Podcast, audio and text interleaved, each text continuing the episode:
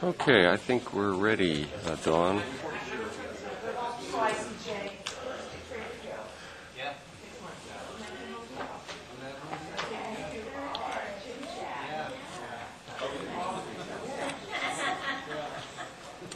Okay, ladies and gentlemen, uh, I think, uh, good evening.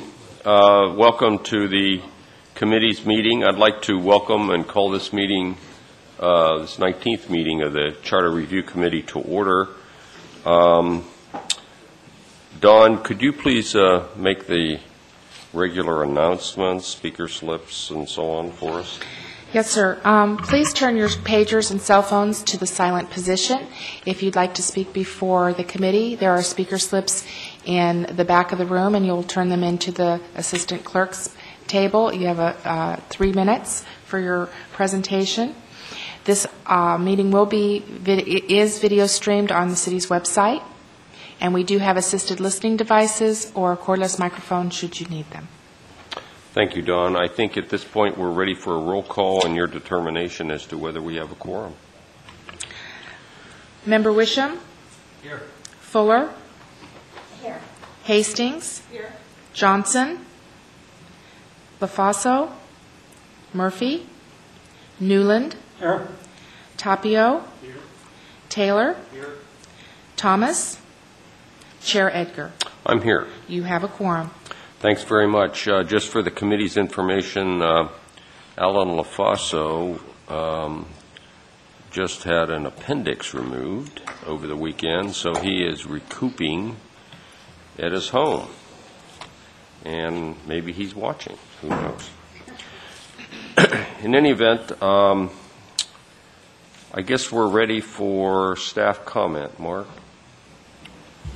Good evening, Chair Edgar and members of the committee. I wanted to acquaint you with some new materials that you've received tonight. The first being the meeting schedule. As you can see, we just have a couple of meetings to go, and today, staff, in looking at the City Council's calendar for 2010, realized that we have a conflict on Thursday, January 7th. We're going to need to reschedule that meeting, and at this point, uh, we don't have a specific date in mind, but we are looking at January 5th, which is a Tuesday, January 6th, the Wednesday, or the following Monday, January 11th. So we will bring that issue and um, checking the facilities, make sure that uh, we can bring you some options on the 14th at your next meeting. The second document is uh, some correspondence that was received by, from Chuck Repke. That's this document here. It's a a lengthy document. In addition to that, we have received a position statement from the Sacramento County League of Women Voters. This is a one-page document, and also a document from Simon Majewski dated December 1, in which he comments on the activities of the San Diego Ethics Commission.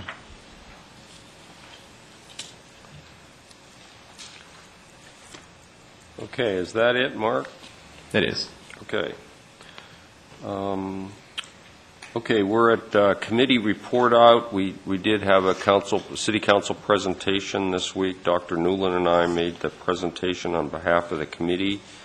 That is an agenda item, and we'll talk about it at that time. Are there any other committee report outs?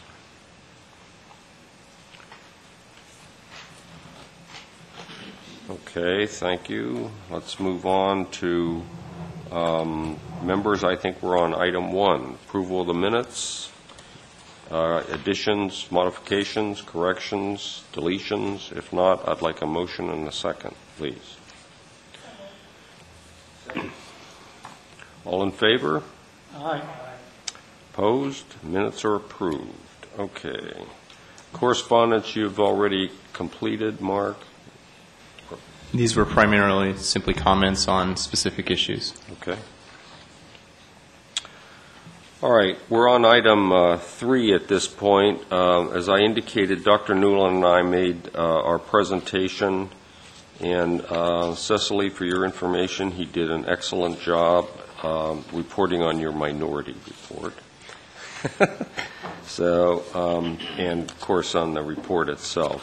Um, I think the council um, was very appreciative, and they um, uh, express their appreciation to the committee for their hard efforts. Uh, To be honest, I think the council is at this point moved on and are uh, thinking about uh, the election um, as as opposed to our recommendations. Dr. Newland? Yes, I wanted to comment on that. Uh, It was clear to me that the sound of music was being played as the theme that night. They were saying, "So long, farewell, auf Wiedersehen, goodbye," and then I could hear that ricocheting around the room with Edelweiss pedals.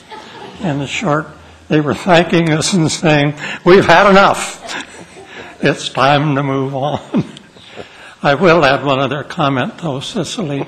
I particularly found exceedingly helpful one of your last paragraphs where you recommended that wisdom might best be found in eliminating the part-time, full-time wording entirely. And I noted to the council that uh, I strongly agreed with that, and that I really think that that's what the majority recommendation amounts to. So I sure am glad you put that in.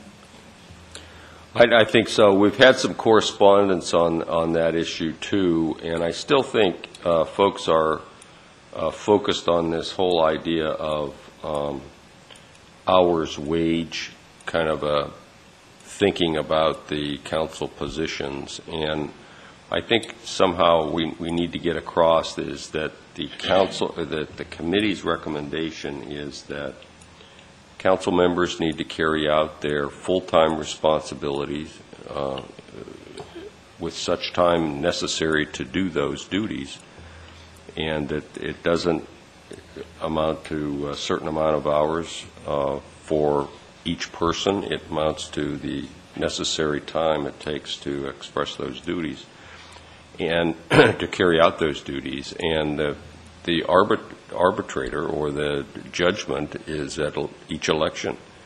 Uh, That's when the voters are going to decide whether you've been doing it in a way that they feel is appropriate. And so I think our recommendation is on point, and that is um, that there should not be any, that the full-time, part-time issue ought to be removed, and that there ought not to be any restrictions on um, other income, because that does bring uh, different value, different uh, um, benefits to the uh, city itself. In any event, um, somehow we've, we've got to get that made a little clearer, because I don't think it is at this point. Ms. Hastings?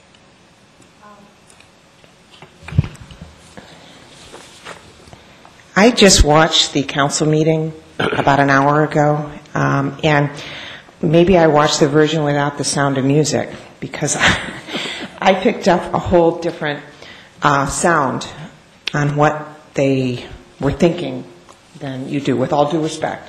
Okay. Um, Councilman Fong said that he doesn't want to disband us prematurely. There are many issues and others here at stake, was the words he used. Um, Councilman Pannell said, we need a committee to work further in depth on something possibly for the 2012 ballot. Um, Councilman Waters said we want to continue the work of the committee, maybe even taking a time out until June, but there are a lot of issues here at stake that need to be reviewed. So, uh, and Councilman McCarty said making decisions in pieces isn't fair to the whole process, and he wondered why we were coming back sort of with installments. And he said it was like uh, watching a, a movie a third of the way through and then writing a review. So um, I know Councilman Cohn and Councilman Sheedy both commented that the, the full-time status was something that they didn't believe should be pursued at all at this time, inappropriate time for that. Councilman Cohn wondered whether it was appropriate at any time to discuss it. So um, I just got a different take from that, and uh, Well, I think you had to be there, because it, it, it, the flavor was uh, exactly as Dr. Newland said. They were moving on to other things. I, I, there's no question in my mind about that. Joanne, maybe you have something to add? I was going to speak on something else, and I, I'll pass. Okay. All right. Uh, Anything more on that subject? Okay. Uh, Let's move on to um, the number four, which is the current uh, ethics efforts and training that the city does. Uh, And I think uh, as we look at items four and five, uh, there are two issues here. One is, is what we've learned as the kind of internal ethics programs that are being conducted within the city, and we're going to get some briefing on that tonight. And then, it- in some of the testimony we received relates to um, the the position of the ethic, uh, ethics officer in administering those programs in, in some cities that we've uh, investigated. And the second issue is the issue of the Ethics Commission itself and whether or not that's justified and we should proceed. So as we think about this, let's think about uh, what's being done internally at the city and whether there needs to be improvement there, and then in addition to that, whether there's the role for an Ethics Commission, because I think they're kind of two different issues. Matt, you're going to take this uh, report on number four now? So I'd like to believe. I'll just come up here because it's a little change of scenery. Um, the I want to uh, give credit where credit is due. Um, with item four, there has been a stack of materials presented to the committee, and that was put together by the city clerk's office. Um, was kind enough to put those together, um, with the caveat that I would talk about them, I guess. But, and I don't, I'm not, my intent here is not to go over in detail the substance of any of the particular issues addressed in here, but kind of give you the flavor of the internal um, workings of the city with respect to ethics training. That is what goes on. First and foremost, that you'll see in page one of your materials, uh, the city clerk put together this page one and two, which kind of lays out in, in big picture some of the issues and documents that are um, presented to officials of the city in their ethics training and the forms that they're required to fill out in order to maintain ethical standards within the city. So, page one and two give you a, a, a basic overview. The most important one, in some respect, is what's listed as number one, AB 1234 ethics training, and we'll get that into that a little bit more in a minute. And that's required by state law. State law now requires that um, elected and appointed officials get two hours, minimum two hours of ethics training every other year, and there are certain requirements in that training. I'll get to that in a minute. And so that was, that is uh, statewide, obviously, and everyone has to undergo that. And here, the last time it was done for the city council here was back in, uh, I believe it was May, potentially May 2008. Um, right here in Chambers, it's done during a uh, session of the council, and you know it's just like a regular open meeting, and anyone can sit in and and learn the same things that the elected officials learn during that training.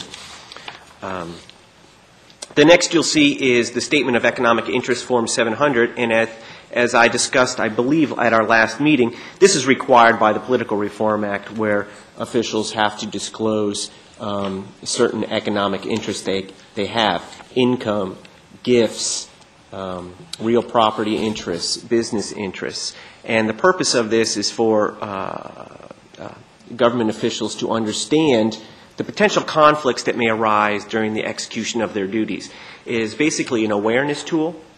It is to let the officials um, make themselves aware and keep in the back of their mind those financial interests that they have, which may come into play um, uh, during their time as uh, decision makers, and so that they don't act upon something in which they have, uh, on which they have a financial interest.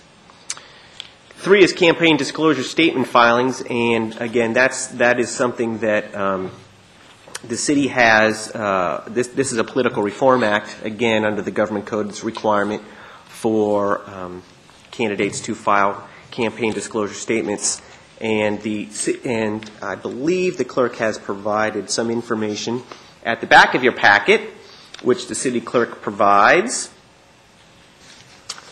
um, as a service to those who may be interested or who are in the political arena for what they need to do in order to comply with campaign financing and campaign disclosures. Uh, You'll see number four is a gift to agency report form. It's about, you know, the receipt of gifts to the city. The city recently passed um, a tickets and passes policy, which the clerk has again provided in your packet here. And this was a requirement uh, because of the Fair Political Practices Commission instituted uh, this policy whereby all local agencies were required to adopt a ticket and passes policy so that local officials weren't receiving, um, you know, free tickets to the Kings games, et cetera, et cetera, and the potential quid pro quo that goes with receiving those tickets. So the reporting of tickets presented to elected officials now must be reported on forms, or generally, I think a lot of people have gone the route of just refusing to accept tickets. I think actually it has had the, at least initially, the intended effect.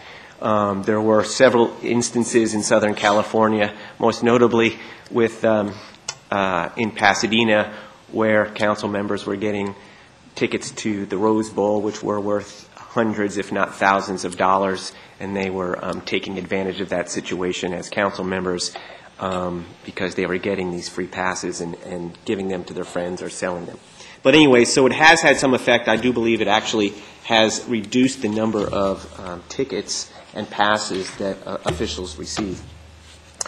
There's another form that's presented in here that's listed as number six, the behested payment reform. I don't think that's worth talking about too much, except that payments made at the behest of a uh, elected official are considered a gift to that official and have to be reported.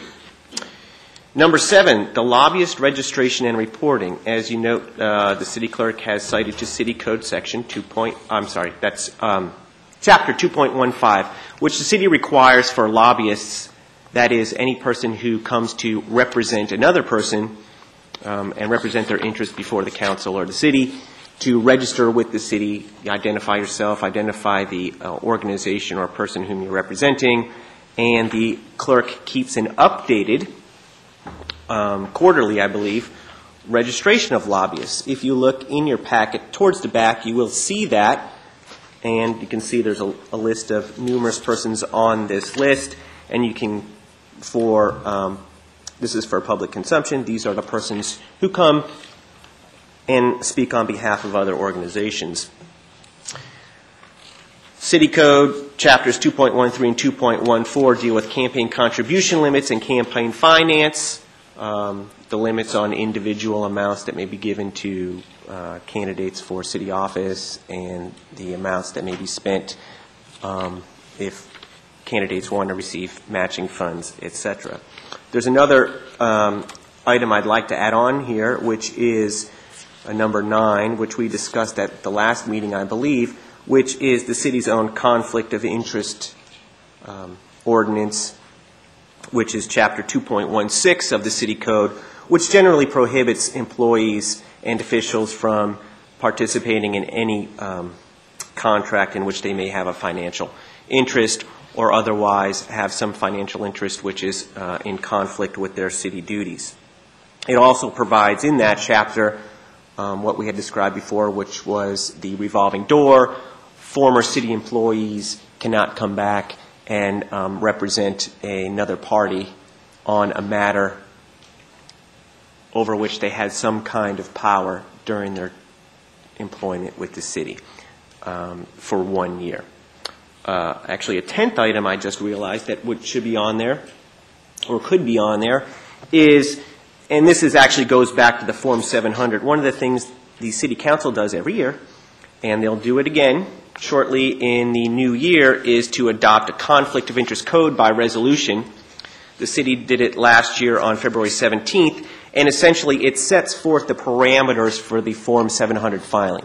It identifies the employees who have decision-making authority and who therefore must um, make Form 700 disclosures of their financial interests. So that's the basic overview. I don't. I suggest just for your entertainment, perhaps, uh, after you leave here, you can look at the thick packet which is presented next, and this is the AB 1234 training that was presented uh, in 2008. In fact, it was April 2008. I stand corrected, and you can see what this is. It was a PowerPoint presentation here in Chambers to the council members, which basically runs through the big picture items that elected officials really need to be made aware of. And you can see at the very beginning the outline, pages three and four. This gives you the idea of what the elected officials and those who appear at that training learn about. The, the biggies. Um, as you can see, the conflict of interest uh, in, in section three. They're told about uh, financial conflicts of interest under the Political Reform Act as well as the City Code. Obviously, we- there's the issue of bribery. Well, that's, you know, a pretty serious subject. They learn about that. They learn about um, what's known as 1090 issues, entering into contracts in which a council member has a financial interest, which has potential criminal consequences. Um, uh, contributions and conflicts of interest, that is, contributions from uh, essentially political um, cash contributions or in-kind contributions to elected officials, which may raise concerns about their decision-making processes. Um, Again, in Section E, they learn about what I had just described about essentially the uh, leaving office, the revolving door, not being able to come back and lobby on behalf of uh, an entity before the council. They- They learn about, you know, the restrictions that are placed on public officers and the duties uh, in effectuating their duties. What are the limits of gifts? The fact that elected official, local elected officials are not authorized to receive honoraria. They cannot be paid to go speak at the local, um, you know, convention. They can't misuse public funds, obviously. You would think that's a no-brainer, of course, and, and it, and it should be.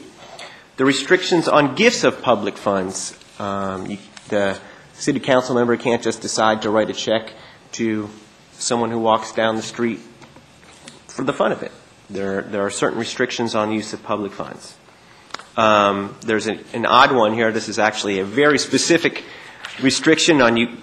Uh, you can't accept free or discounted transportation from transportation companies. Um, there's a mass mailing rule. You cannot use public funds to do what's known as mass mailing. You cannot send out, there's intricacies to this, but essentially you cannot use public funds to send out a, uh, a stack of documents unsolicited to the community that says Council Member X would like you to come meet her at the community meeting where Council Member X will tell you all about all the great things that Council Member X is doing. Look at her smiling picture down here in the corner. Um, there's intricacies to that. There's uh, it has to be 200 or more of those. It has to be in a material form. It has to have one or more. It has to have more than one um, uh, statement of the council member's name or include a picture. I mean, so there's a there's a maze of considerations there, but essentially it's saying don't use public funds to eff- effectively campaign on your own behalf while you're in office. Then, of course, there's the government transparency laws, ones with which most of us are very familiar. The Brown Act, making sure that government decisions are making in, make, made in the public eye, and the Public Records Act, which says that the public's business is open to scrutiny, and the documents that the government uses to effectuate its purposes um, can be reviewed by the public with certain limited exceptions. Then um, the last one you see here is laws related to fair processes and unbiased decision making. Um, we talked a little bit about this before. The doctrine of incompatibility of offices. Generally, um, two office uh, a council member can't hold uh, uh, a seat. For example, you couldn't have a council member also sitting as a county supervisor. Those would be incompatible offices. Or uh, another office in another ci- uh, a neighboring jurisdiction. That would be an incompatible office. Um, and the common law doctrine against conflict of interest. in addition to the statutory prohibitions I've talked about before, there is a common law prohibition on conflict of interest, which includes essentially the idea that you can't have a, a conflict, a personal conflict with the situation that is presented to you. You can't have a personal bias. Um, for example, your neighbor is building a 10 story condo next to your small bungalow, and he's coming before and wants a variance um, because it's going to be great and it blocks your view of the river. And so the question is whether or not you would be a fair decision maker in that situation and whether or not you could uh, remove your own personal beliefs and, and, and come to a decision based only upon the information that's placed before you and not any personal gain that you may achieve through that decision. And then finally, you can see competitive bidding. One of the other things I, uh, that keeps uh, government working to avoid uh, favoritism to either um, uh, companies or those familiar to elected officials is the competitive bidding process. The city charter currently has the requirement that public works, public works projects, and supplies uh, contracts be subject to competitive bidding, subject to ordinances passed by the city council. And in fact, the council has passed several ordinances which deal with contracting and when competitive bidding is required. Generally, those provide that um, when, con- when the city contracts over a certain amount, that the lowest responsible bidder will be the party to get the contract. And that prevents favoritism um, in the contracting process. So you can see what happens in the pages that follow. There are many examples. Um, the officials are led through these items.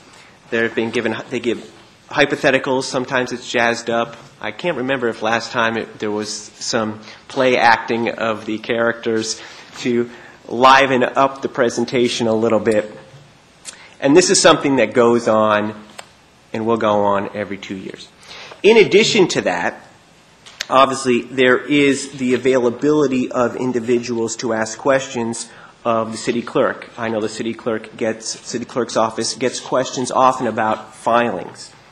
Um, the city clerk is the uh, filing officer for the Form 700s in the city and also receives the campaign contribution and expenditure statements um, and is a general font of knowledge with respect to the requirements for filing those documents. And so that is a source that people often go to to ensure that they're complying with the city code as well as um, the government code.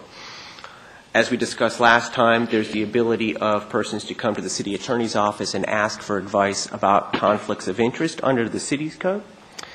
Um, the city also uh, city attorney's office also on occasion provides, we'll call them um, classes or uh, small seminars with respect to these topics we're talking about um, to city employees, either through City University or through an internal process of an invite to the city attorney's office just for a refresher, if anyone wants a refresher on these topics. Um,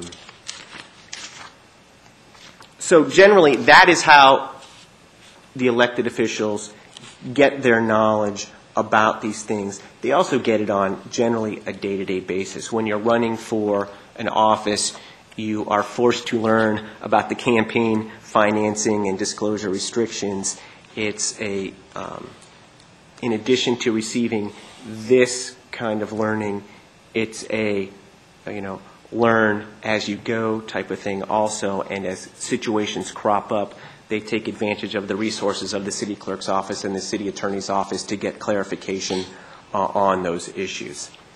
So that's the general process by which people learn. They have these resources, and they have the resources of asking um, other city staff, city staff on what is the appropriate, uh, what, what they need to do, where's the appropriate place to look to ensure that they're complying with the city's and state ethical standards.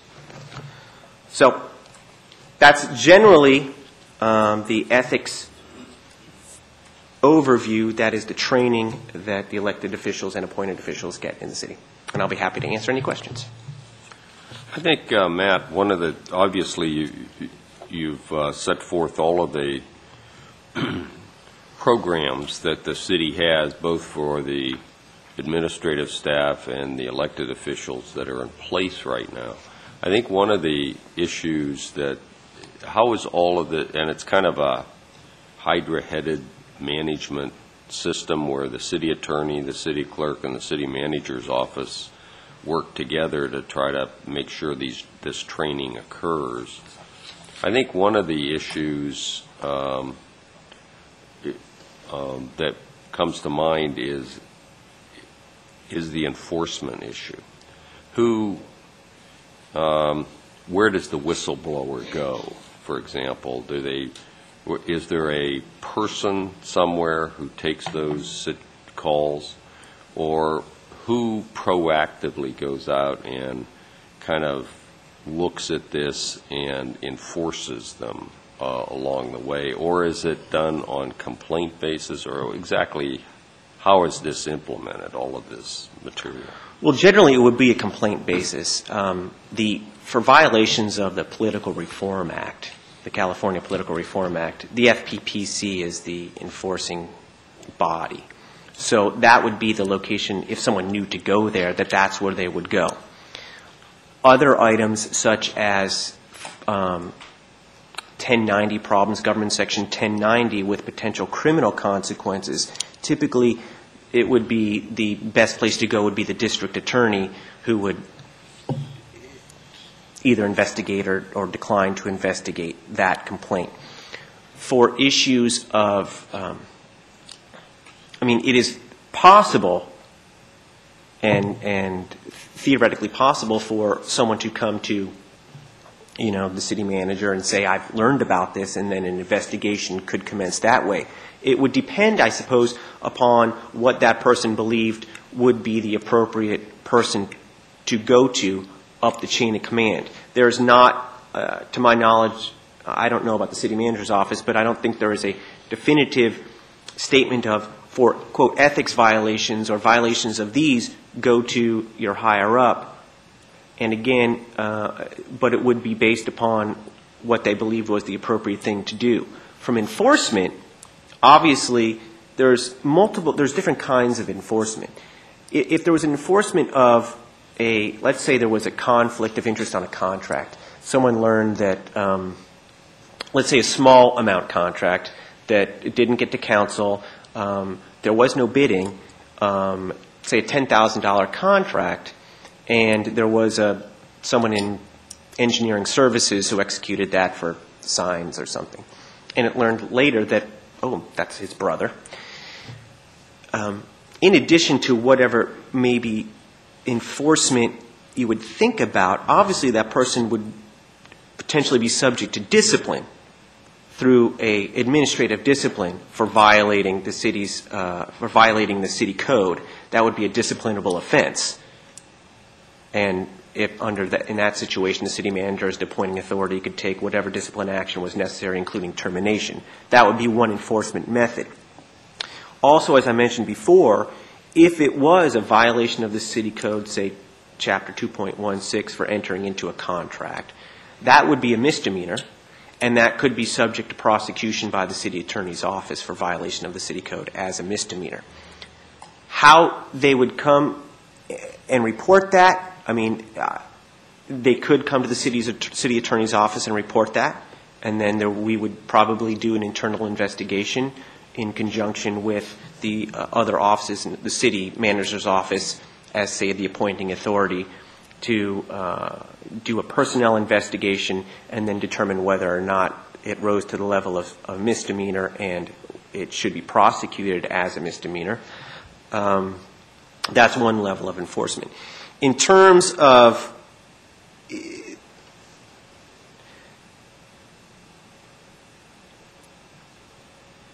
part of the issue, I guess, which are, it's not only enforcement, but it seems to be awareness. How would you come to know that there would be a violation? And that would be simply a matter of someone would have to rat someone out, for lack of a better term, or it just rose to the surface later. Um, some other issues are more obvious. When, for example, bias situations where if you had a clear bias by a council member during a meeting in which you knew that they had a personal animosity with an applicant that came before them, and um, that may present itself, and it may be an obvious situation, at that point, the enforcement really needs to be a internal enforcement of having that person recuse themselves from any further consideration of the matter. If they don't recuse themselves, the enforcement comes later through a judicial action because of the, uh, it would be a judicial action by the applicant saying that there was a violation of their due process rights and there was a conflict of interest, and they would have to go to court and get that, basically get the court, uh, the council's decision overturned. So it would be an after-the-fact enforcement, and the decision would be um, uh, deemed null and void. So there's different methods of enforcement depending upon what the violation is. Yeah, in, in terms of, um, I guess, proactive um, response to make sure that, you know, these um, ethical violations are minimized, I guess what you're saying is we operate on a complaint basis, and we're trying to make the system accessible uh, and transparent to those folks who want to bring those kinds of issues to the people who have the knowledge. Well, and that's an internal, that's an internal culture of allowing people to report those things which, which they believe to be out of the ordinary or, you know, in, in a culture which allows them to report. Now, having said that, I, it's not a 100% complaint-oriented because there are, there are procedures in place. That's the very nature of a Form 700, is to, is to, at the front end, make those persons aware that they may have a potential conflict of interest, so that then when they're dealing with a contract down the road, that this is something they don't need, they should not be engaged in. Okay, they should not be participating in this process because they have a disclosed, con- uh, disclosed financial interest in something over here. So it starts with that. Then it starts with the process of, for example, with contracting, as I mentioned, the competitive bidding process, which is allows for a fair process for the lowest responsible bidder to come in and avoid the potential ethical violation of inappropriate award of contract down the road. Then when you get to, um, then you have the open meeting of the council when they either accept or reject the bid. And that's an open process where you can, the decision making is made out in the open pursuant to the Brown Act. So there's a built-in structure that is intended to avoid the ethical violation in the first place. I mean, that's the, obviously that is the reason for these for these the combination of these these regulations and, and statutes is to avoid it in the first place. So there's a methodology um, through, for example, the Form 700, the city charter, the city code, the Brown Act, the meeting here in these chambers to, if there is a problem, hopefully by that time, it is discovered. And it's possible to be discovered that way. So it's not, it wouldn't necessarily only be a complaint-based system. And again, you know, typically, most of these things you don't know. I, I shouldn't say that. For when there's conflicts of interest on the council, I think those become obvious at some point. When when there is a matter coming before the council, and let's say there was a personal bias or a personal interest. And uh, it's been my experience that the council members are self-aware enough to know when they may have a personal conflict with something and recuse themselves.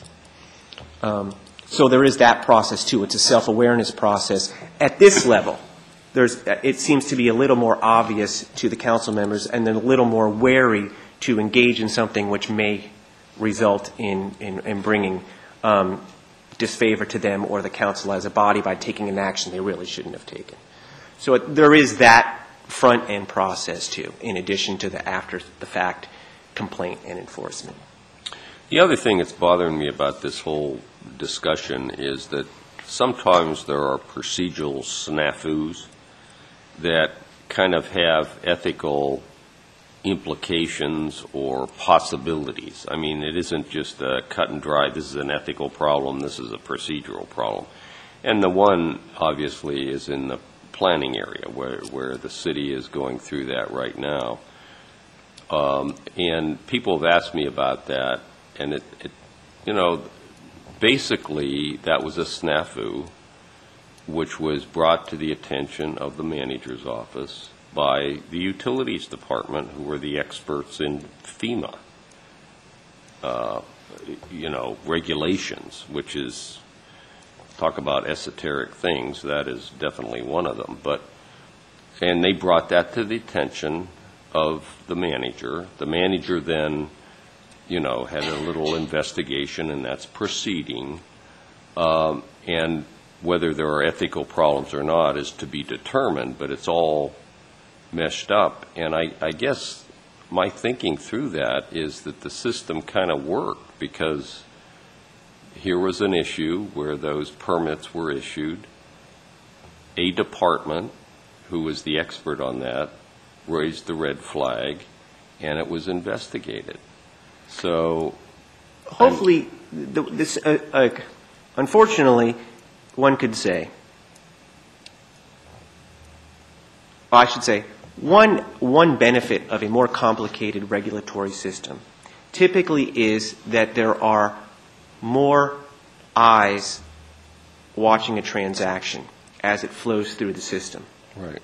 which allows for those over here to observe if something irregular was happening over here, because they have to approve whatever you did, it goes through to you, and then it goes through to you, and then it goes through to you. And so you hope that you don't, you, you, allow for those, those double checks of, the- of the process. And so I think that, what you're describing is an example of that process where someone over here recognized, well, maybe there's, maybe something wasn't right that may have happened over here, and goes to someone else and says, does that look right to you, or I, I, I don't understand this, why did this happen this way? And then that starts the ball rolling. Right.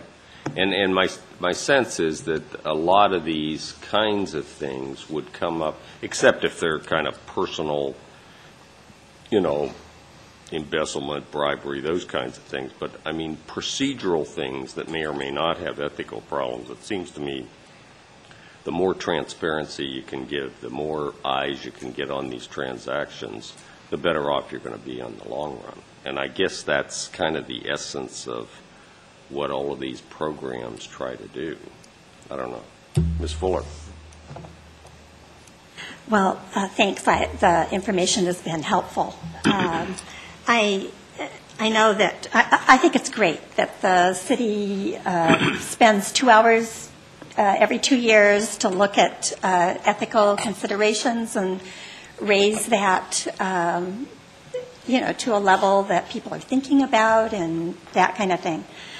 Um, And we've mostly focused on city employees and things that happen internally. I'm interested in some of the more external uh, problems that uh, we might see. Um, You know, politicians and even candidates for office are really held in low esteem at this point. And um, my day job in terms of uh, Common Cause um, we get calls uh, about people from all over the state, uh, people that are having, that are uh, noticing problems, and then they wonder where to go with that problem.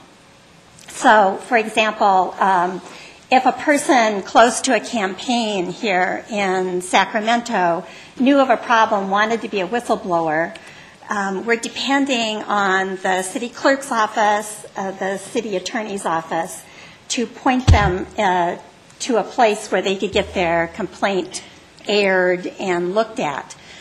Um, But we don't really have a procedure for doing that.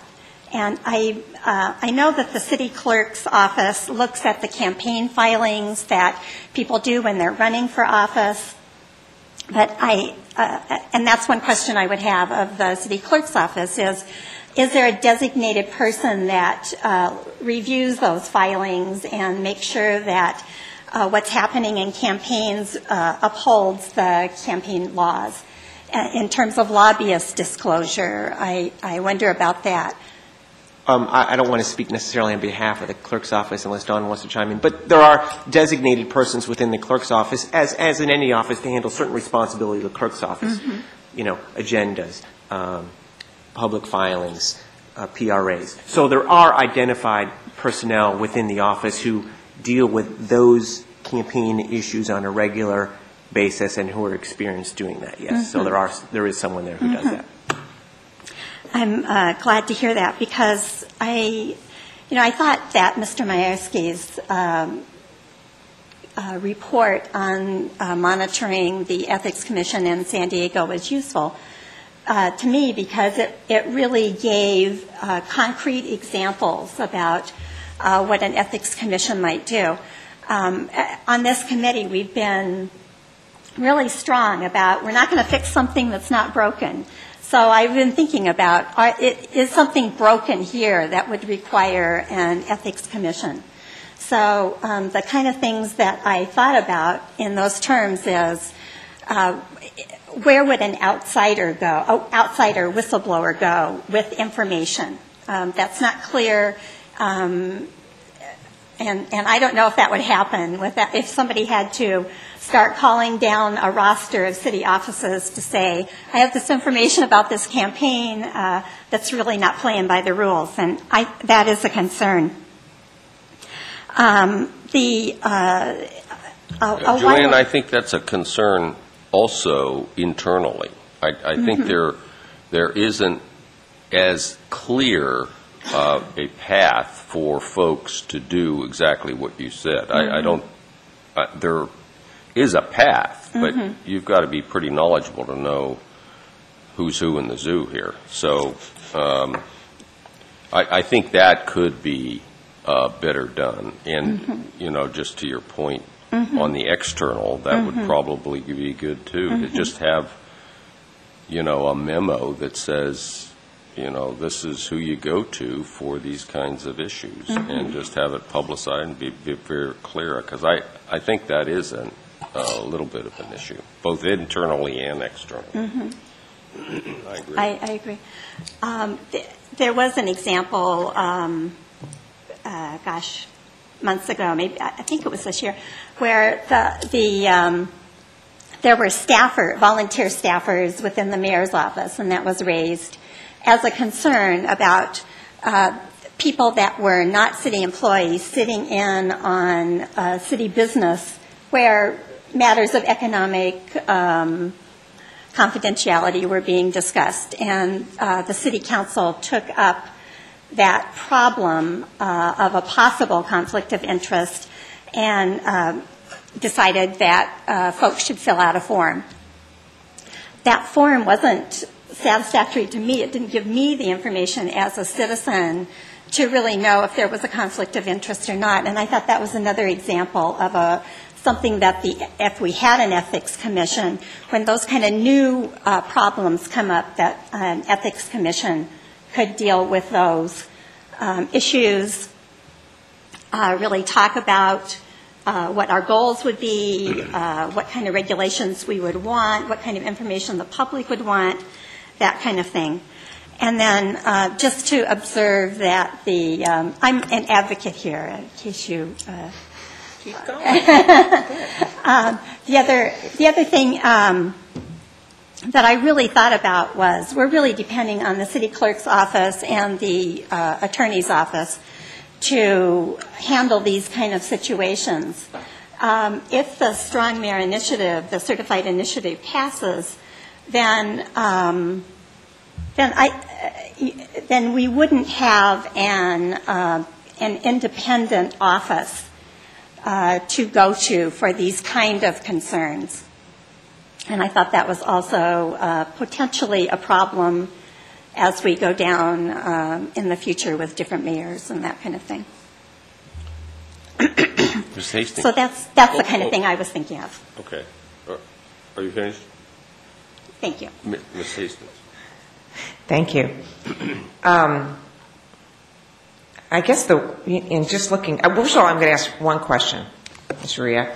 You were, you were talking about city awarding bids You referenced that earlier tonight and you're talking, and, and the, how that should be done. Of these eight things here, where does that fit in? Oh, actually, uh, and I apologize, I got, that could have been added on to the end of the list. Um, The city charter actually provides in s- somewhere around section 200, I think it's 200, 201, 202, 203, requiring competitive bids for uh, public projects, Okay. as well as competitive bids for the purchase of supplies pursuant to an ordinance um, passed by the council. And then the council has multiple chapters in the code, um, chapters 3.62, 3.63, 3.60, oh, that deal with contracting procedures. So there have been ordinances adopted which require that for, for public projects or for um, supply contracts over $100,000, they shall be set out to formal bid and that they awarded to the lowest, um, the lowest responsible bidder. So there is a foundation in the charter and in the code for that. I just, it's just not on this list. I should have added that. But as you can see, it was in the other section. Thank you. The reason that that confused me so much is because actually the whole list I find very confusing, just because I never, thank God, have to deal with any of these things in my daily life. But I, I guess the best word to describe this would be sort of the word Byzantine, because it seems like it's a whole bunch of um, different things that affect people, and um, yet I can't even imagine how somebody would have to know enough to be able to operate under all of these. I guess people do. Um, and that it seems like the system is really only well known to the city attorney's office and the city's clerk's office. Um, I respectfully disagree with that. I think there are, I think there are plenty of people, um, plenty of people in the city manager's office who are, are aware how this works. Um, I think there are plenty of people probably here on the, on the, on the dais who understand how it works as well as their clients, um, who, who deal with this on a regular basis. Uh, in another aspect of that, I will say that not all of these necessarily apply to every person. Um, for example, the lobbyist registration and reporting may only apply to somebody, and they have no concern over campaign contributions because they're not dealing with elections. Okay. Versus a, a candidate and an elected official might need to worry about uh, some of these and not others. I mean, uh, the, the, the council member doesn't really need to worry about lobbyist registration. It's, it's, they don't need to register. They're a council member. And, and so, um, and most city employees will only really need to worry about most city, I mean, a lot of city employees are not covered under the city's conflict of interest code because they aren't making any kind of financial decisions or, or policy decisions in which they need to worry about their um, potential conflicts of interest. And that's why we adopt a uh, uh, conflict of interest code by resolution every year to identify the positions in the city that need to fill that out. And for those people who do fill it out, you know, they mean that they won't need to necessarily worry about AB 1234 training, some of them. So there is, not all of these will apply to everybody all the time, so it's really not necessary for any one person necessarily to know all this, except for those persons who need to have that expertise in the city clerk's office and the city attorney's office. Okay, And then we can enough. u- be used as a resource for that. Okay, now give me your best estimate here. Mm-hmm. How many people within the city are affected by all of these? By all of them, or No, by no, no. any one of them? Any one of them. Well, number seven, for example, lobbyist registration affects third parties. It requires Okay. them to register. All right? Um, the campaign contribution limits and campaign finance affects candidates and potential can, uh, current well, candidate is essentially anyone who's now sitting or ever going to run. It's a very broad uh, swath. And those people who are involved in their campaigns, typically the campaign managers. So you have several dozen scores of people who, who are familiar with that. And in this town, there are plenty of people who are familiar with campaign uh, contribution and, and running campaigns, being treasurers, whatnot. Um, in terms of the statement of economic interest, it's all, it's not actually all that complicated to fill out. Those person, the employees who do have to fill it out, I mean, I I think actually- we did want to be on this committee. Yes, it's that same form. I think for most people, I fill one out. Um, I, I, I regret to say that mine's too short, unfortunately. So you But, say, um, uh, you know, several hundred people are affected by Yes. the number two? I would say s- there- in the city, there are several hundred people who are affected by that, yes. Probably uh, high several hundred who, who need to fill out that form. Um, In the ethics training, those persons who need, uh, those are elected and appointed officials, so that's a limited number of people who actually have to participate in that training by law. Give me an estimate on that. on Well, the that would ethics be, training. well, like, a dozen or so. Oh, okay. Or uh, actually, boards and commissions Well, also receive yeah, I that was training gonna say too. all So the- all I the should say boards that. and commissions. Uh, actually, They're- 75? it would be more than that. It would be, let's say, the low hundreds. Okay. The- Well, they're, they're like 80 boards. and Well, commissions. I think there's approximately 30, Mr. Chair, currently. In the city boards and commissions, there's approximately 30, Okay, 32. All right. Um, So Times- give or take 10 on each, Times five, that's 1,500 plus times five. on each commission, committee. Well, I was thinking 30 times 10 per 10, commission, so okay. 300. So let's say the several, a- a a few hundred. Okay. Related to the city. And then, of course, obviously, county officials need to do this too, et cetera. And how about the number four, the gifts to agency and the tickets provided? That really, How's that, how many does that affect? that does not affect a large amount of people at all. Okay. Low dozens, dozens. Okay, for both of those. Well, that makes me feel better already. Yeah. That we're not torturing huge numbers of people with this, because you look at it, and I had, I had trouble putting it in, in perspective. Thank you. Um, When you made a statement, one benefit of a more regulated system is that there are more eyes looking at an issue. And um, I think that's, that's a great way of saying that. I would- I would, hope that would be true. Um, But it just, I wonder how many eyes we actually have looking at things. I just hear a lot of comments from people, maybe they don't get specific enough about things that they consider ethical violations. And I, I wonder if uh, the general public that have some idea of something would have any way of knowing whether they could check something out and find that out. It doesn't seem like it's very transparent to the public. And as Joanne brought up, like what would a, would a potential whistleblower or someone that had an outsider that had an issue that wanted to pursue it, would they know where to go?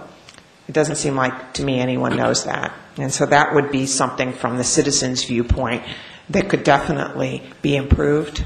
And I think um, Shirley had said that the, the city clerk's website was going to take more leadership in that area in the future. She mentioned something along that line, which I thought was, was a positive. Um, I want to ask one more question, which is, um, you talked a little bit about the council members and their conflicts, and, and I had two things come up in the last year that I was at the council meetings, and it, they just have stood out in my mind, and I wasn't really sure how they were uh, resolved. And uh, one involved my own councilman, Councilman Cohn, and it had to do with uh, a council meeting or two where they discussed the plasma arc technology. And one of the meetings, he was um, he recused himself because SMUD was um, a player, or, or not a player, I guess was a better way of saying that, in that issue. Um, yet at a subsequent meeting, Councilman Cohn came and was very vigorous in the discussion. And so here I'm an outsider. I like Councilman Cohn. He appointed me to this committee. But, you know, I was sitting there thinking, well, how did that come down? And, you know, I, I never really did pursue it, but it left me with wondering. Um, and the other was the uh, involving Mayor Johnson, and that was um, his voting on the timing of the election for the Strong Mayor Initiative. There, there wasn't much pursuit of whether or not that was a conflict of interest. Yet it, it just seemed to me, and again, I'm sure no expert on this, I'm just going by perceptions, that he was directly it was direct conflict of interest, interest, and yet nobody seemed to bring it up or, and, you know. So anyways, those are just two experiences that I had in the last year that left me as really an outsider wondering. Now, you said they sort of self, um, what was the term you used? Self self-regulate or self... self- no, no, Self-awareness, no, no, having you- you- self-awareness, You I kind of prayed out loud that they were self-aware enough Yeah. to be able to, so, so, tell me what happens. What, what would I have done? I, I, I didn't What surely would you want to have- embarrass Councilman Cohn, but, but, you know, I'm just wondering where, if somebody really had an issue with this, where would they go, and where- where- how could they maybe get an answer to that? Well, if you believe there was a conflict of, those kinds of conflict of interest that you're talking about would be FPPC conflicts, those uh, in- involving the decision-making by a council member. And so uh, typically, if you were um, knowledgeable enough, you would report a potential violation to the, if you thought it was a violation to the FPPC, and see what they had to do with it. Because ultimately, they would be the entity with jurisdiction over determining um, whether or not there was a violation of the Political Reform Act. So that's where a citizen would go. I personally have never, as a citizen, called the FPPC and, and, and seen how they respond to your, your, uh, a citizen complaint, so I wouldn't know what they do with that if a citizen calls in. Um, but uh, if it's any comfort to you, um, the issues that you talked about, when issues come up, I mean, these things don't happen and uh, there is, there, there's usually discussion about it. I, I- think you remember from the paper that there was discussion about the mayor's um, vote uh, back in August, and it was an issue that was um, in the papers. So uh, I guess I would, I guess slightly disagree then that the issue was not really dealt with in a way or wasn't resolved.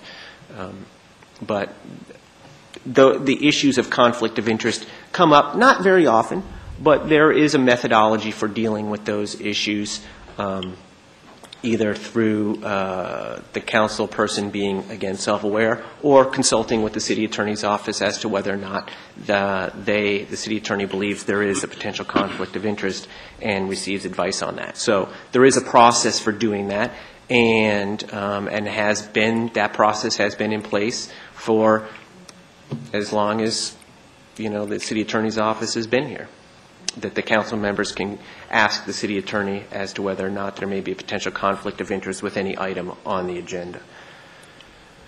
I think the issue... But you wouldn't, you wouldn't necessarily know that because that's something that is, would be attorney-client communication Yeah. between the member and the city attorney's office. And so that would happen long before, well, not necessarily long before, but presumably and hopefully happens prior to the time that 6 o'clock rolls around and the decision-making process is, is undertaken. So it, it's done in a way, a confidential way, um, with counsel's advice.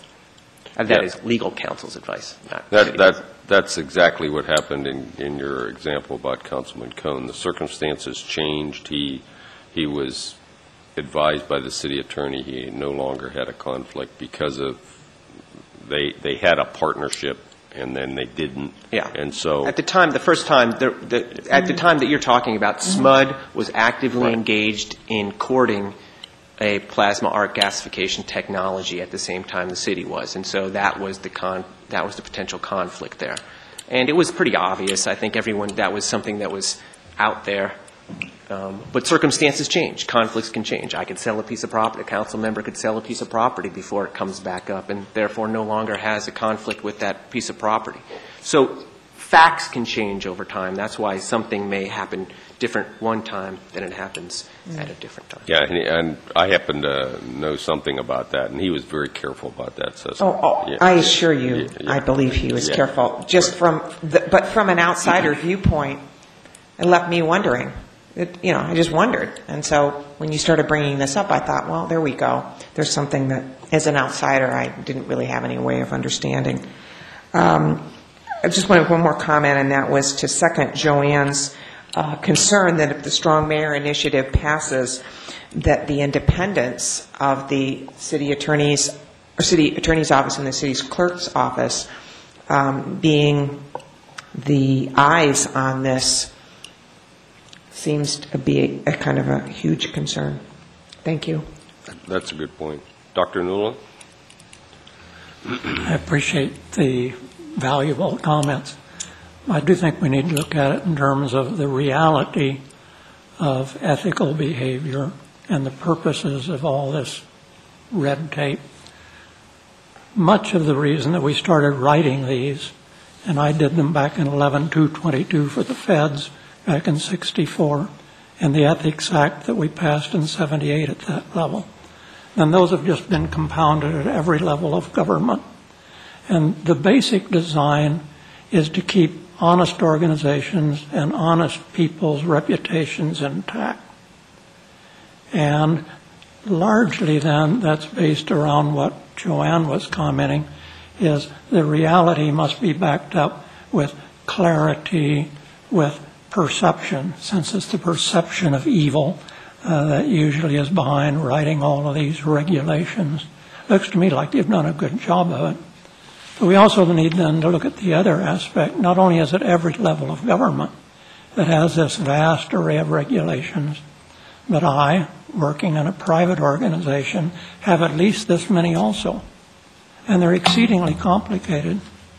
If my organization wishes to secure grants, and we wish to secure hundreds of millions of dollars worth of them, we must meet all those regulations of the federal government, state government, and various corporate regulations. Or if I, as an investor, entirely aside from where I work, wish to do investments, you can be sure I'm tied down with this as well. So again, it gets back to the problem of intense suspicions, and the suspicions can do great damage to honest, good people. So by and large, we write these to try to protect the honest, good people, keep them out of trouble. Because often they're just making innocent mistakes. As if I had to run to office and meet all the regulations for financing an election, I'd probably wind up in Folsom Prison forever. Uh, it simply is a very complicated reality in which you and I and everyone else lives. So that gets back then to where Joanne, I suspect, is coming from. That we need to go beyond the reality, which is designed to protect the innocent, keep others out of trouble, but then also gotcha for the tiny fraction of a percent of wicked people. We go beyond that to get clarity of the perception of honesty. And for me, frankly, having it in the clerk's office and the attorney's office is enough. My experience would be, even here in the city, that those who are concerned with these matters know them very well. Um, I have students from the early 20s up through the 50s, those who are in top positions like police chiefs, running fire departments, running budget offices. You can be sure they know these, and if they didn't, they would be in prison. So um, it's very well known. Just like I know them, I wouldn't invest a million dollars without knowing the regulations to keep me out of trouble.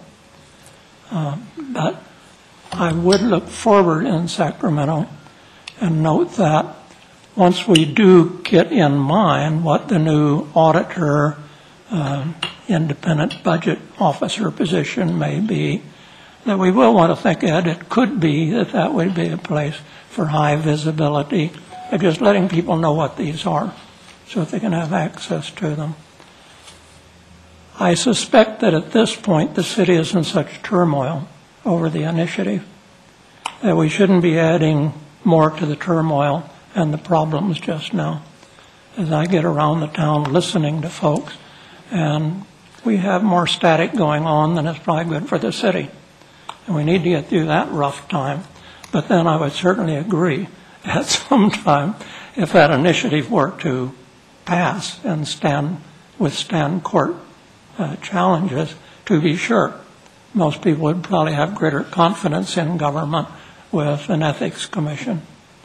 Uh, but I suspect we have to wait and see part of that. But I probably wouldn't wait a long time if we were to wind up, say, able to hire someone at the equivalent of an inspector general of great competence who could pull together that new audit budget office. It could be we could put those there very visibly. We could put them on the web in a more visible fashion.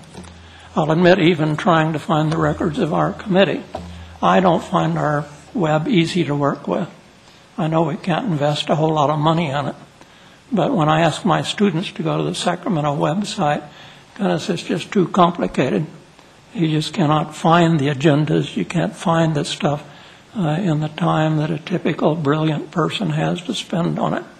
So at some point, we'll be able to, either through that new IG's office, that is that auditor's office, or through your office and through the clerk's office, make those more visible, recognizing that it's really perception that is crucial.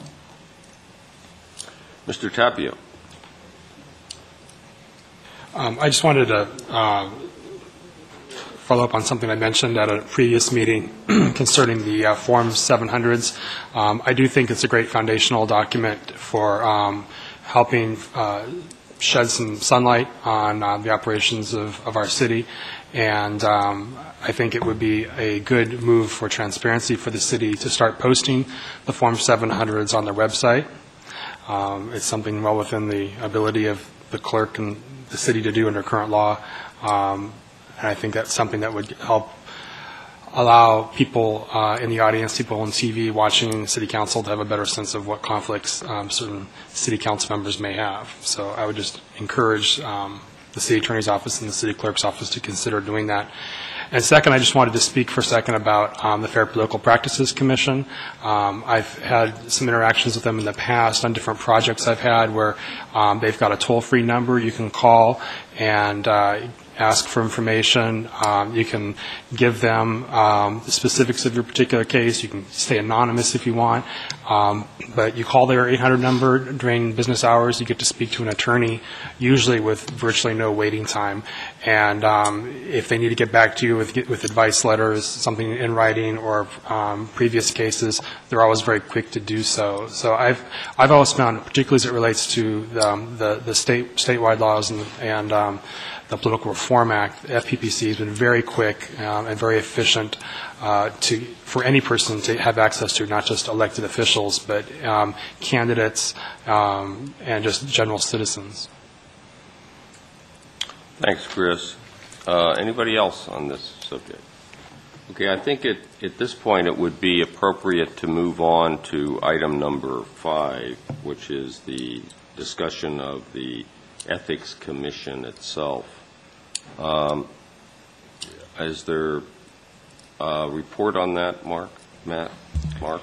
Just want to provide you a little bit of background on that, uh, Chair Edgar and members of the committee. At your meeting on November 16th, uh, you heard from John Steiner, the Austin, the Austin Ethics Officer, who talked to you a little bit about his review of the document the that the Institute for Local Government uh, provided, uh, dated December 2007, and entitled Understanding the Role of Ethics Commissions. He indicated he wished he had written that himself. And um, at that meeting, Chair Edgar noted that that document could be a good starting point for your discussions as you considered the question of whether um, your, the question of um, whether an ethics commission or some form of an ethics officer would be appropriate for Sacramento. And if you take a look at the, so what we've done is we've included this handout again for you this evening. And if you take a look at the first page of that, the first question is, what is your overall goal? That really is probably an appropriate starting point for this discussion. And so at this point, I'll just hand it up- back to you, Chair Edgar, regarding that. Okay, Joanne? I uh, really appreciate that document and the kind of questions that you'd need to answer in order to develop an ethics commission. I'm of the strong opinion that we don't have time to do that tonight, and uh, this would be the time, right? So, Well, they, it would be a time, and I think we ought to take the time to discuss the matter. Yeah. As to whether we arrive at a decision, that's another issue, and we could certainly put that to our next meeting. But I think, at least I would like to get a good sense of where the commission is, or the committee is on this Yeah. issue. Go ahead, please. uh, s- Or are you finished? uh, I have a recommendation in mind, but I'm- I'll enjoy Well, the what- what discussion. is, what is your No, recommendation? no, my, uh, the recommendation would be that, that uh, we would endorse the possibility of a ethics commission, that we would uh, ask the council to consider it, and at that point, as they consider it, look into all of the intricate questions about jurisdiction and um, that kind of thing. I agree with that uh, assessment because I, I do think that the time is ticking on this committee, and I, I don't think we have enough time to really vet all the intricate details of what would be involved in here. And to be honest, this is such a, um, a large issue. We have a lot of material that the city attorney has gone over. There's a lot of rules, guidelines, procedures, as Dr. Newland indicated, that are now in place at the city. And um, I'm thinking there needs to be definitely a roadmap for all of that and for others to look at to find their way through the maze. There definitely needs to be that, and there needs to be a clear explanation of where the whistleblower goes if they have, he or she has a problem in that regard. I think there's, I think there's little question about that. But the whole issue of an ethics commission, uh, we heard in L.A., the budget for that is several million dollars a year. The city simply can't afford that at this point. So I, you- I, I. The the budget for Los Angeles is several million. I Yeah. understand, I understand. And- And, and- and so Yeah. the budget for Oakland wa- was a lot less, but I'm not sure it was as effective as maybe you would have in mind. I mean, there was one person and an assistant who I'm not sure it exactly did the what. I, I kind of like uh, Dr. Newland's idea of maybe, uh, as the council thinks through the idea of having uh, a budget analyst, uh, inspector general, or whatever you call, an auditor, whatever you want to call it, and as that position kind of um, develops and um, institutionalizes into the organization, then, then maybe that's a possibility of where that, that function could reside. That, I- that's not a bad idea. Ms. Hastings?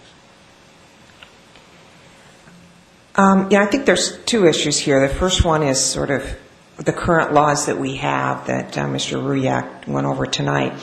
And I think we need to make a recommendation to step up the transparency of those, uh, not just to the people who have to follow them now and understand them, but to those outside and how that they can understand what they are and uh, make those more transparent and uh, increase their web presence. And those are thing, things that could happen in the next 60, 90 days if, if put mind to it. There are existing laws that doesn't require anything but organizing this information and getting it on the web. And I think that would be my first comment. The second is that um, you know, I feel like the discussion we've had and maybe we'll have in another meeting is completely inadequate to decide whether or not we need to go to the, the commission level, which seems like the, the most um, extreme. And we definitely interviewed those people last, uh, the last meeting. And those are probably the, the, the most intense examples is the commission approach. But looking at the list here of the task force, the committee, the officer uh, ombudsman approach, like Austin, I think is an excellent small government approach. So I love that. But I think that one of the things we might do at this point is recommend to the council that we they establish an ethics task force and that we outline some of the things that um, that could be part of that because it, it just takes people to spend a lot more time looking at these things. I mean, these documents. I read through this today, but I mean, everyone's doing it slightly differently, and we'd have to try to figure out why are they doing it. Take quite a bit of analysis to, to you know see where what our problems are and what their solutions are and what would be a good fit for Sacramento. But we just totally don't have enough time to do that given our, our scheduled time on this subject. But I, I think the task force would be a way to to um, um, show that we think there is an issue here worth pursuing, but that another body needs to pursue it. Thank you. Anybody else? Mayor, thank you for joining us. Appreciate it. Good to see you, sir. Thanks to all the commission members. Thank you. Thank you. Uh, Ms. Thomas? I- I- I'm going to agree with Cecily. I think that there's probably the need for more in-depth review of this issue. I mean, I have some, I think, you know, sitting here today, I like the idea of an ethics commission. I really do. Um, But it's, you know, there's a lot of issues related to that, such as jurisdiction and membership and staffing and budgets and, um, you know, so I, I think that it's something that we should recommend to the city council should be explored more um, extensively and thoughtfully. Um, Whether or not they decide to continue our task doing that, or if they appoint a separate committee, that's certainly up to them. But as I said, sitting here today, I think it's a wonderful idea. I think it's a perfect checks and balances that we need for this government, um, for the city government. So, but I, I I agree with you that just needs more discussion. Probably out in the public as well. Uh, We have one speaker, uh, Rick Dennis. Uh, Thank you. Uh, Rick Bettis, and, well, uh, first of all, I might mention you, you know, received the League of Women Voters um, conclusions of their study and position, and it doesn't address the Ethics Commission. And the reason it doesn't is that they've had a uh, position in support of such a commission or, you know, something with equivalent uh, powers and independence. That's probably the most important thing for many years because I remember standing in the old building and advocating for such a such an entity um, eight nine years ago. Uh, and personally, I you know I still feel, and I, I, I like what I hear about uh, appointing a task force that would focus on this because it is complicated. I know I spent a lot of time on the phone with the director of the Los Angeles Commission and with the San Francisco Commission to try to get an understanding of what they can and cannot do. Um, but I, I'm still thinking it is it is a promising thing that you should look at much more seriously. Um, last time I spoke up here, I, I think uh, Member Hastings uh, insightfully pointed out that I tended to have a nonprofit bias, or it seemed that way, and that's maybe true because since retirement I've been a full-time volunteer in nonprofit organizations, but I did spend 35 years in the private sector. I was a partner in a small engineering company at the, you know, towards more to the last third of that of, of my career. And actually that experience uh, uh, reinforced or actually probably led to my feelings about the need for something like an ethics commission. Uh, our little company did services for local governments, all, actually all over the state and out of state. And there were instances where I, I felt you know, we were on the edge when it came to ethical considerations because there are those, you know, who feel, you know, obligations to make projects move forward uh, because of, you know, political considerations and all, and and that put a strain on the um, our what we call our professionalism. Uh, I particularly think of one in Southern California where the um, local management and, and elected officials really were unhappy with the uh, conclusions of their own flood control district and drainage engineer, and so they brought us in from 400 miles away to to look at it, and we thought it was you know an independent look, but it was clear that their expectations is that we would make you know facilitate the um, completion of this this proposed project, and and frankly we couldn't do that uh, because of just because of technical grounds. Uh, you know there were going to be impacts from this project that could endanger other property and and and um, citizens. And so we just couldn't reach that conclusion, but we felt that subtle but, you know, fairly clear uh, pressure to reach that conclusion. And actually I had to fall back on my own, you know, the ethics requirement of the uh, state licensing law for my my professional civil engineer's license to to just say that we we just can't go there, and it, it worked out. I mean, we you know we ended up pretty much reaching the same conclusion as their own as their own in-house uh, flood control engineer, but there were strains. And for those reasons, I think this is something that can't be forgotten about, and, and uh, appointing a task force to, to look at it in more depth, I think, is, is quite, quite reasonable approach. I might mention that, uh, you know, you've got the electronic disclosure uh, system for the, uh, for the city for campaign finance as a result of discussions with the San Francisco Ethics Commission. We actually borrowed that from San Francisco, and it's been improved since then. Since then. And I think the Ethics Commission could also, with their independence, strengthen some other laws in the area of campaign finance and, and disclosure and the lobbyist disclosure. Like, you know, our lobbyist disclosure um, ordinance is really the bare bones, and I think there, you know, we should at least, you know, make an attempt to improve that uh, and something, you know, similar to what other, you know, San Francisco, Los Angeles, and the state of California have. So for that reason, I, I, I urge you to not to take this off the table and uh, maybe recommend, as suggested by uh, members Thomas and, and uh, Hastings, to um, go go forth with a with a task force to look at this in more detail. So, thank you. Thank you. Ms. Hastings? Mr. Bettis, I want to give you credit. You're, you got credit for something coming, and that was the um, eh, when you came and spoke to us a couple of meetings ago. You were the one that brought up the idea of removing language regarding full time and part time, and I borrowed that from you, and I'm very appreciative. Thank you.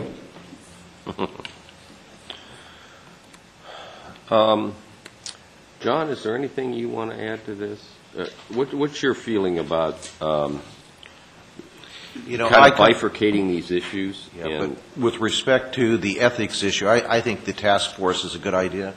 I, I guess that was a series of fo- folks that came up with that, but I think that's a good way to proceed with that. I'll tell you something which was interesting to me, uh, is we went through those various procedures, the legal things that, that Matt walked us through. I think over here, he's right. We, we know what these things are, uh, because we have to deal with them day in and day out. But I thought it was very interesting, uh, the way Cecily, you and Joanne pointed out that that's not true of the public generally. And so it seems to me the accessibility of that is an important issue and a central point where people can access that with an individual to talk to if they have a concern is an important thing to be talking about doing. Um, Chris, Chet, anything else on this issue? Uh, Anybody? Uh, Dr. Newell? Um, I agree with the way John and others have put it. The timing is the part that concerns me. Um, when I do listen to many people on all sides of the issues, I just encounter a lot of people who say Sacramento City is under too many strains, juggling too much anger, uh, too much concern. So that although I certainly strongly would agree that it would be useful to have a serious study of uh, either an ethics commission or alternatives. And furthermore, I would even say in the meantime, we could make sure that this sort of thing is easily found by people, because we already have it compiled. I should note and thank you in the clerk's office. I've already made copies and passed it out to people, but we need to make it that available to other people. But now back to my key point. I suspect putting more big issues like uh, different voting methods, some of which I find attractive, or the Ethics Commission might inject into the strained relationships that already exist ideas uh, that utter chaos prevails in the city, to where I'm more or less inclined to say most of these issues need to be put off until after June of 2010, or even until the fall, uh, when people can digest them without all the anger and suspicions and so on.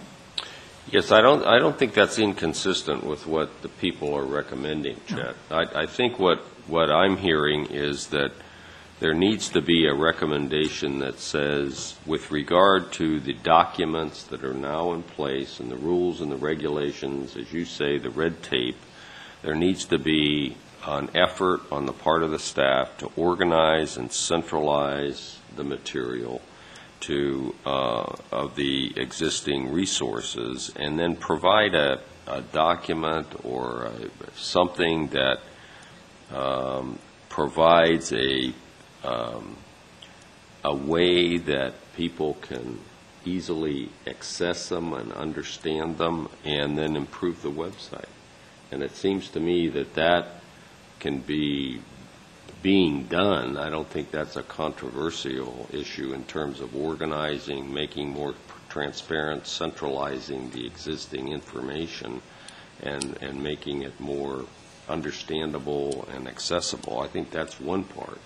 The other part is that uh, what I'm hearing is the committee saying that this um, idea of an ethics commission uh, has a lot of merit, and we ought to really seriously consider that. Uh, And perhaps after June 10th, uh, if the council feels so inclined, they ought to appoint a special group a special task force group of people to focus on it and to provide the recommendations back to the city council. That's kind of what I'm hearing. Is that what everybody is feeling at this point? The only thing I would add is to consider maybe not getting wrapped up in the timing of it. I mean, we were asked to make a recommendation, not make a recommendation as to when they do it or when they move forward with it. Um, the other thing that I, little concerned me was a discussion about costs and and making a decision now that maybe to not pursue something because ultimately it might be costly. I mean, let's hope that we're making decisions based upon what's in the best interest for the city, not based upon the current budget situation. So, um, you know, maybe we ought to just move forward with a uh, recommendation to establish a task force and let them, in their wisdom, figure out when to do it. Thank you. Mhm. Is that enough direction, Mark? I I think it is, and just as, you know, just in looking at the calendar, uh, you essentially have two more meetings. The next meeting will be an opportunity to finalize your, your thinking on this specific issue, as well as um, initi- initiate, we'll have a reminder, a a refresher on the IRV ranked choice voting issue, as, as well as uh, time allocated to some decision-making related to that. Um, you have an opportunity to take a tentative vote this evening, and you also have an opportunity to perhaps, again, uh, delegate some of the writing to a group of individuals, a subcommittee, relating to the narrative of what this might look like. I think I've heard the chair outline a- couple of issues, maybe the framing of, of the thinking at this point of the committee, but these are, this is an opportunity tonight to, if you, if the committee would like, to take a tentative vote and also think about how to draft the narrative associated with this. Thankfully, the narrative does have a little more time. We're not under the pressure that we've had in the past. Uh, That narrative won't need to be done until um, that first meeting in January. Well, what, what I would like to do or suggest is that you take a first shot at the narrative and that, that you review it with John Taylor, uh, Alan, and Cecily, who are our drafting committee. And I, I don't think, I think the narrative doesn't have, you know, has to be bifurcated in terms of the existing things that exist now and then this idea of the Ethics Commission. But I think you heard the testimony. Mr. Tapio? to kind of frame the issue for the next coming weeks as well, I think my thinking is kind of along the same lines for instant runoff voting as we have here for the Ethics Commission, um, that we've talked about some interesting issues, but there's a lot more to be discussed, and other people that have more time uh, and, you know, to look at the nuances of this issue ought to look at it. Um, I think, uh, and it would, be my- it would be my preference for both the Ethics Commission recommendation and if we get to that point on the instant runoff voting recommendation, that we not necessarily endorse either proposal, that we have an Ethics Commission or instant runoff voting, but, you know, maybe we ought to look at that, and we can certainly help provide a foundation of information to that group, because we have been provided with some very useful reference material. On the instant runoff voting, you mean? Or on both? On on both, On yeah. both, Uh, I think we got some great information on uh, ethics commissions that really frame the question, well, what do you want to accomplish? Yeah. How do you want to do it? Right, right. Yeah. John? I'd just like to a- uh, suggest that we add Joanne in on the drafting review Oh, that's a good idea. Uh, She That- had a lot of input here, so... That's a good idea. So that gets built into it as we do it. Okay, great, thanks. Uh, Tina? Yeah, I was just going to say I second Chris's idea about um, looking at instant runoff voting in same more way. detail, yeah, in the same way. Uh, To do it now is just rushed and doesn't make any sense to me. Wh- What's your opinion on that, Joanne? You're the key on this instant runoff voting. I think Grantland's, uh, Mr. Johnson's actually the key, but um, I'm Well, here. that's true. Um, the, uh, I was a little confused by Mr. Tapio's suggestion. Um, Are you saying that people within the uh, Charter Review Committee look at it, or you're saying, uh, let's just say that we've looked at it, we think someone else ought to look at it more? Is that more of the, Yeah, I think that's what it is. It's, I'm not, I'm not saying it should be this group. I just, I think the city ought to have another group take a look at it, yeah. Um, I, I think those two issues are big enough to have two task force, my, myself. They're, they're very important. Um, And at least with the inter- instant runoff voting, it's pretty complex. Yeah, so I, I would think a, a focused group on both those would make sense. Cecily? I, I agree. Two different task forces, uh, looking at both of those issues. And I think maybe we could even, because it looks like we're off schedule already when I look at this. I mean, tonight we're supposed to be talking about election processes. December 3rd, we're not. So that means we just have one meeting. So if maybe we could maybe wrap the next report up, just a recommendation on two task forces and, and what we've learned that we think um, creates the case for those task forces. Just focus on that. I mean, we probably have enough information if we go back through it on the instant runoff voting to make a case for that. We definitely have it on the Ethics Commission or committee or some type of a, a body. But if, if we kind of put those two reports together, so they're not separate, because they've got the same approach. Yeah, I think that's what. From a writing viewpoint, that would be preferable. That, that's kind of, I think, what Chris was saying, that when we approach the, both of those in the same way, yeah.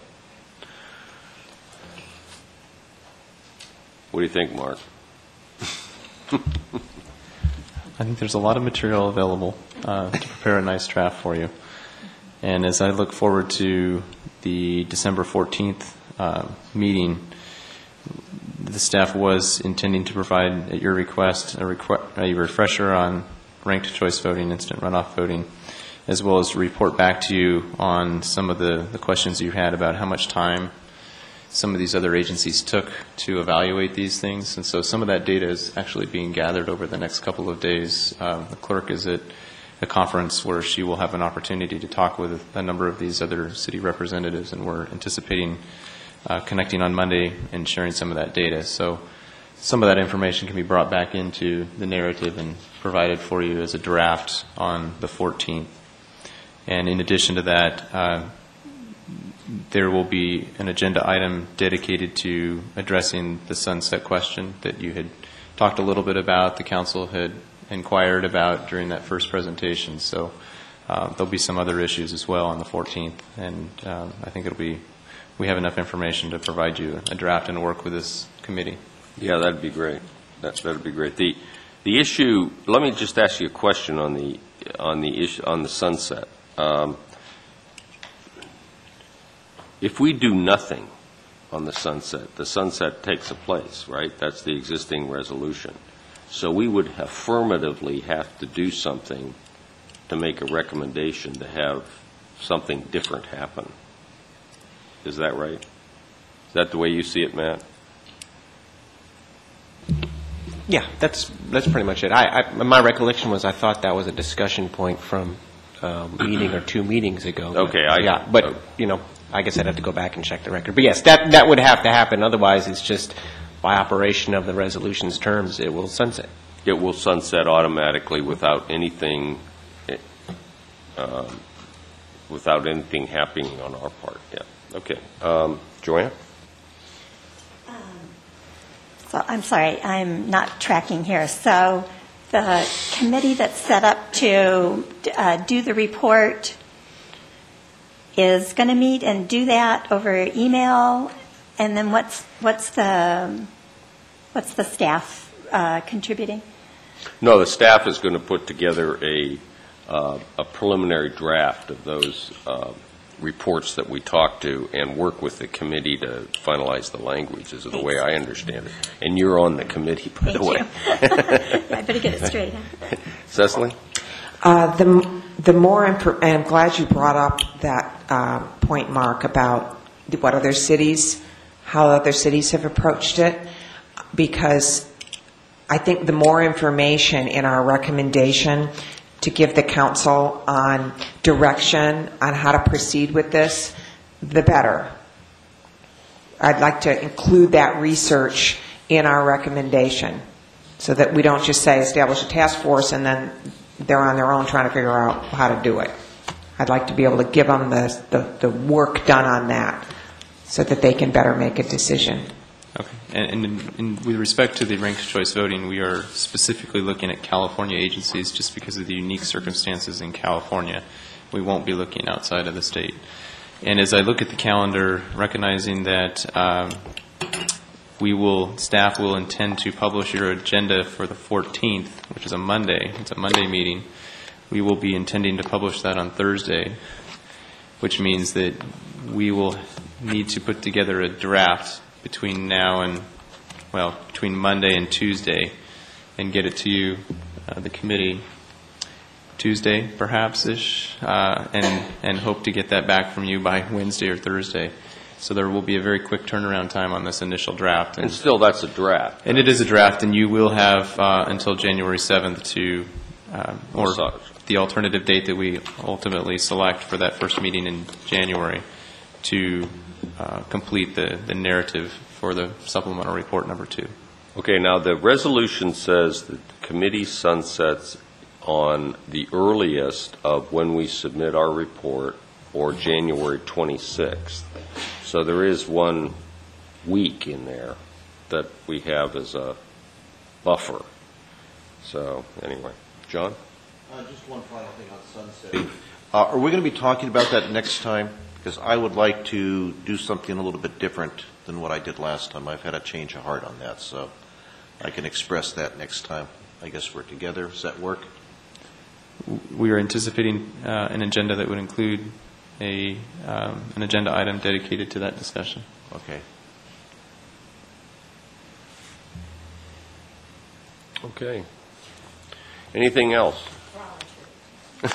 Yeah, that was a, that was a teaser, John. I don't want to tease anymore because Mark or Matt will say something to me, but um, I've rethought whether or not uh, we ought to let the sunset occur or not, and I've come to the conclusion I think it ought to be allowed to sunset. If the council wants to reestablish this or or reconstitute it in some fashion, then that would be the appropriate way to go, which is not what I said a week ago. I said precisely the opposite. Yeah. We have a, um, I think, a pretty substantial majority here in that group that, that Chris and I agreed started off with in Grantland. I was trying to make it easier, the, the whole issue easier by making that. Yeah. Okay, um, let's see. Public comments. Jim, Ann, Rick? Nobody? Okay. Um, Committee ideas or questions, announcements? Okay, um, movement to adjourn. Motion to adjourn, please? Okay, all in favor? Thank you.